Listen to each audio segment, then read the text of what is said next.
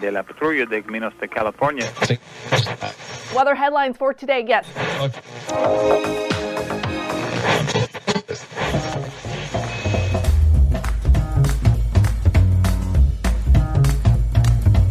To the Revenue Generator Podcast, an I Hear Everything production. In this podcast, you'll hear how industry leaders integrate sales, marketing, product, and customer success into a single business unit with a common goal of optimizing their revenue cycle. We'll unearth how innovators integrate data, technology, people, and processes to expedite demand generation and increase recurring revenue. Sit back, tune in, and get ready to meet a member of the revenue generation. Here's the host of the Revenue Generator podcast, the CMO of LeanData, Doug Bell. Welcome to the Revenue Generator podcast, where we members of the Revenue Generation share solutions for how you can integrate your business to optimize revenue. I'm your host and the CMO of LeanData, Doug Bell. And today we're going to discuss why direct mail is the best kept secret in marketing and time to say goodbye to Facebook's wall garden and building a next generation digital marketing strategy. Joining us today is Dave Fink who is the CEO and co founder of Postie, which is a marketing technology company that has transformed direct mail by enabling it to perform like a digital channel. In doing so, Postie has unleashed the medium's potential and unlocked growth for its advertisers, delivering an average campaign ROAS of 1,382%. And today, Dave and I are going to talk about quantizing your mailbox. Okay, here's my conversation with Dave Fink, the CEO and co founder at Postie. Dave, welcome to the podcast. Thanks for having me. I've been looking forward to this one. Well, I got to tell you, longtime marketer here, and I, I, feel like direct mail is making a comeback. Dave, why is that happening? Oh, there, there are a number of reasons, and you're you're definitely right about that. So, look, for those listening to the show who are kind of knee deep or neck deep in customer acquisition and retention and revenue generation, yeah, they're probably not dissimilar to me. And and for the better part of a decade, you know, we spent the vast majority of our time enamored with the, the powers that were Google and Facebook. And they're pretty awe inspiring. The, the investment they've been able to make, the innovation in technology and user interfaces that make us all look really smart probably way smarter than we deserve by allowing us to tap into big data science platforms and predictive modeling and measurement, all these things that, that have um, you know given marketers the tools to make more informed decisions better you know at budget allocation and grow businesses you know significantly exponentially faster than ever before you know became a double-edged sword quite frankly. And all those things that we talked about the capabilities, the opportunity to spin up campaigns really quickly, to you know lean in and spend heavily and make big investments when things are working, led you know the entire marketing world to you know jump onto those platforms. And there were kind of two things that it did. One is it, it gave you know two brand names, Google and Facebook, you know, way too much power in you know, the business you know ecosystem. And it also, you know, gave these marketplaces, you know, lots of profits at the detriment of, you know, profitability to the marketer. And so what we found, and, and I think, yeah, probably all of your listeners have found, is that, you know, dating back probably about six, seven years ago, you know, those marketplaces became really expensive kind of the game of trying to you know win through scale was not working because the more you spend on those platforms the lower quality customers you're acquiring the lower lifetime value you're acquiring and so we started feeling that pain and we looked around and said, hey, something's got to give. We have to find other legs to the stool here. You know, migrate back to a more balanced, you know, media budget approach to, to growth and and you know CRM. And as we looked around for channels that could be big and scalable and worthy of our time, and and had all those kind of quantitative properties that that you know social and search have, you know, that led us to offline. And in offline direct mail is is the channel that can be run just as quantitatively. So i think we're not the only ones that discovered that. We just got a little bit frustrated with you know kind of the the tools and capabilities that did that are offered in digital channels and we saw this gap between those tools and the scale and potential that direct mail provided and and so for us, you know, the game became, you know, instead of just being consumers of the media, it was, hey, let's be builders of, of technology to make the channel kind of, you know, behave more like a, a, a channel, you know, relevant in 2022. Yeah, I think we have to acknowledge some changes that have occurred in the last three years. And, and one of them is that a lot of the folks we're trying to reach are spending a lot more time at home. And there was certainly a time period where people were spending tremendous times at home. And how much of the you've seen that kind of impact the viability, if you will, of offline marketing in terms of the audience just, just being more available to that type of outreach? Well, I think there was a shift. Right now, we're we're kind of on the other end of you know COVID lockdown, and so you know many people are going back into the office, certainly out and about in the world.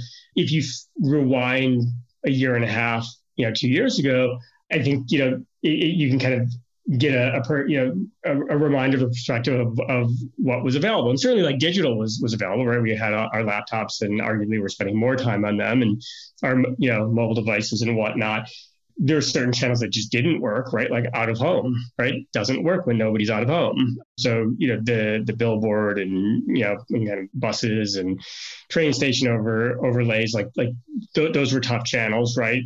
I don't think it's it's necessarily a, a, a fair, even true statement to say that direct mail started performing better because it was always a very performant channel you know, consumers were still spending lots of time at home. It was just nights and weekends. Their mailbox was, you know, certainly just as connected to their their home as it as it was before. I think what ended up happening is that some of those budgets that needed to be reallocated, and quite frankly, you know, even though we had this crazy pandemic, like consumer spending only, you know, increased, making it possible for you know all these emerging brands and traditional brands to spend more and more and more in digital making you know facebook and google even that more you know that much more expensive. And so it you know, forced us to as marketers again just spend more time i think evaluating other channels. And that led marketers that maybe you know in the past didn't have the patience or appetite to move beyond you know the walled gardens of, of google and facebook. And so all of a sudden they're starting to look around and, and they're having the same realizations that, that that we had a while back you know, with that being said, it still, you know, was a challenging channel to execute campaigns on, and you know, had was fairly analog in, in its execution. And I think that's that's the big opportunity for marketers, which is okay, great if you have this, you know, this channel that reaches 20% more audience than Facebook and or Google, right? Because everybody with an address is is reachable. You know, there's tremendous amounts of quality data, compliance data that can be used for prediction and segmentation, very similar capabilities that are offered on your favorite social and, and programmatic platforms. And if you have direct measurement, you know, understanding who, you know, the audiences are and, and who's, you know, who becomes converter or revenue generating individual with your brand, how they behave and interact with your brand, that, that looks the same to me as, as, you know, buying Instagram ads or you know, GDN or Trade Desk ads or Criteo or whatever your platform of choice is. So the migration and awareness and excitement around direct mail is is is a hopeful thing. It's not necessarily that anything changed in the way that consumers were behaving. It was more that advertisers changed the way that they thought. So, Dave, what's really interesting, I think what I'd love to have the kind of marketers and revenue leaders understand is how do we make that bridge? Because I think we all understand what you're saying about the walled gardens. And I think we all understand that there's this level of data and detail, understanding, and knowledge that marketers get from digital. But those channels are exhausted. Our CPAs are going up over time, right? How do we make that bridge to something that feels more analog, which you mentioned before? In other words, how do we get some of the best of the digital world at the same time, having that ability to get in front of those eyeballs that, frankly, are more of an audience now and probably more likely to be responsive to direct mail than they have in the past? It's a great question, and I'll answer with two different components. So, so component one is just kind of understanding the capability about the things authenticity behind your brand, product, and service, or brand, product, or service. In some cases, and understanding your your customer base and who your potential customer base is, right? So I think the big agency holding companies are referring to that as an addressable strategy.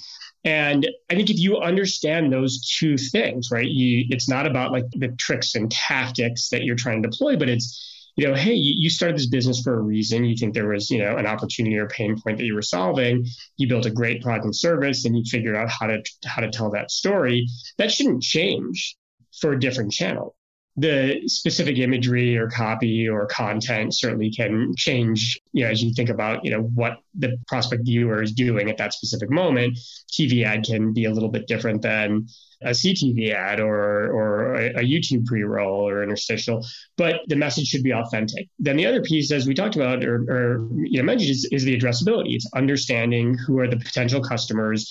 We live in a world where data is so readily accessible, and if you do the the work and you really understand not just who your customer is, but the different types of customers, the different you know segments, the different pain points, that they're you know engaging with your brand to, to try and solve then all of a sudden it, it, becomes a mission of thinking about how do you speak to those people and give them that authentic message that reinforce your your you know brand and benefit statements in any number of channels. So that's you know i think at its, its root if you if you go through that exercise then any channel is unlockable any channel is possible to you know achieve results in with direct mail, you know, then it comes down to the execution. And and you have, you know, you have three kind of core ways to potentially execute. Traditionally, there's been two. Those two have been you hire a bunch of people to handle kind of all the moving pieces in a very analog execution, right? You have your procurement team that's negotiating, you know, for paper and printing space on printing presses, and you you know learn your way through postage and the U.S. Postal Service logistics footprint you you know figure out where you can you know source data from to build audience segments and you hire a bunch of data analysts or you know, um, you know data scientists to, to kind of build those models. You think about you know how you set up your excel sheets to handle your deployment and then your your measurement. Like direct mail is a 50 billion dollar you know industry and and tens of billions of dollars is is being deployed that way you know, the second, you know, kind of traditional and still very, you know, substantial way to execute is you just you hire an agency that has some expertise and you outsource it. It's usually a bit black box. You brief them in on your, you know, goals and they go off and execute. And at some point, you know, you get some reports back on, you know, how they think that, you know, the campaign's going.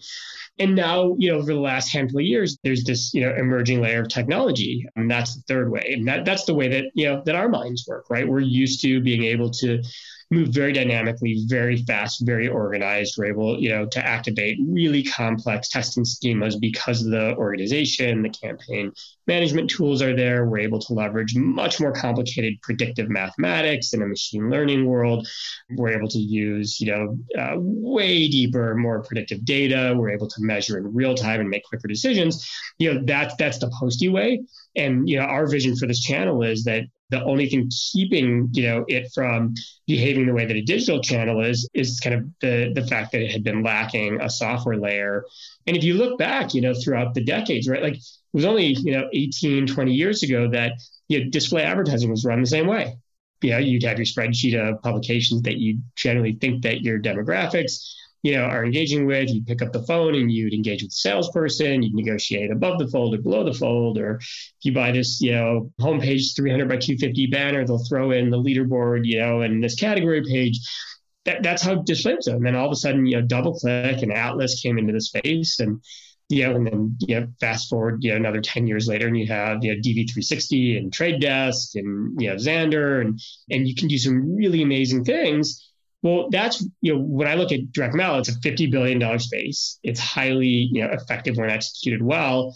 It just you know it's ready for a bit of a overhaul in how it's executed. And so you know the, I, you, each marketer has a choice on how they want to you know proceed.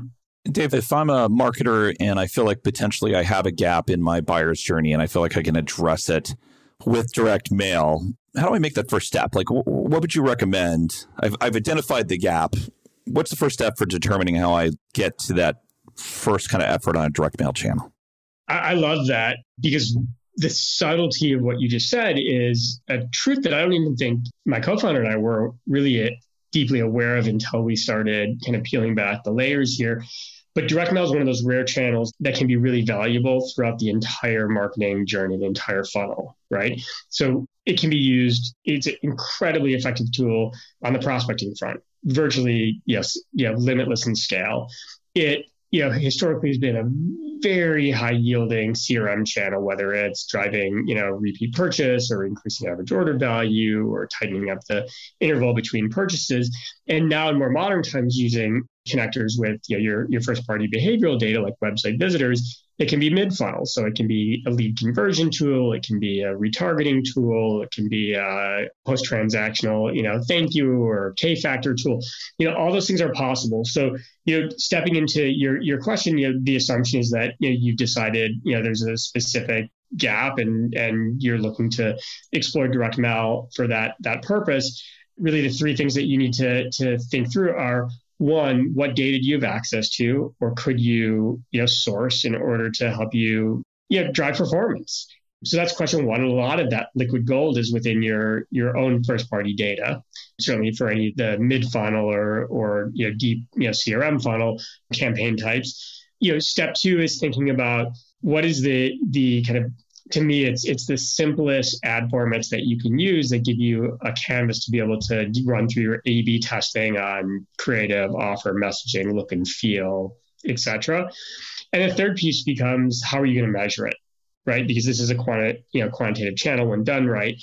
And you know, each brand has slight variations on, on what their options are depending on the data they're collecting, whether they're D2C or they're a, a omnichannel retailer or service provider, et cetera so those are the three things that you need to kind of map out. And you can do that through kind of an analytical, introspective study with your marketing team. You could certainly hire someone who has direct mail experience. I would you know, typically look for the folks that have recent direct mail experience, not getting back into the game after so many years, because they, they most likely are kind of bringing the blend of modern tactics and, and traditional, you know, wins you can go to like we talked about you know hire an, an agency that specializes in direct mail or a consultant that specializes in direct mail. Or you can look for a platform you know like Postie who can you know give you the tools and the service layer to to it's kind of like a front of the line pass at you know Walt Disney World. Just allows you to get there quicker with more efficient get more rides have more fun better ROI in your time. Obviously it's biased you know, opinion, but I think we've seen that that path work in just about every you know emerging media channel that we've touched over the last two decades. So why wouldn't that work in direct mail too?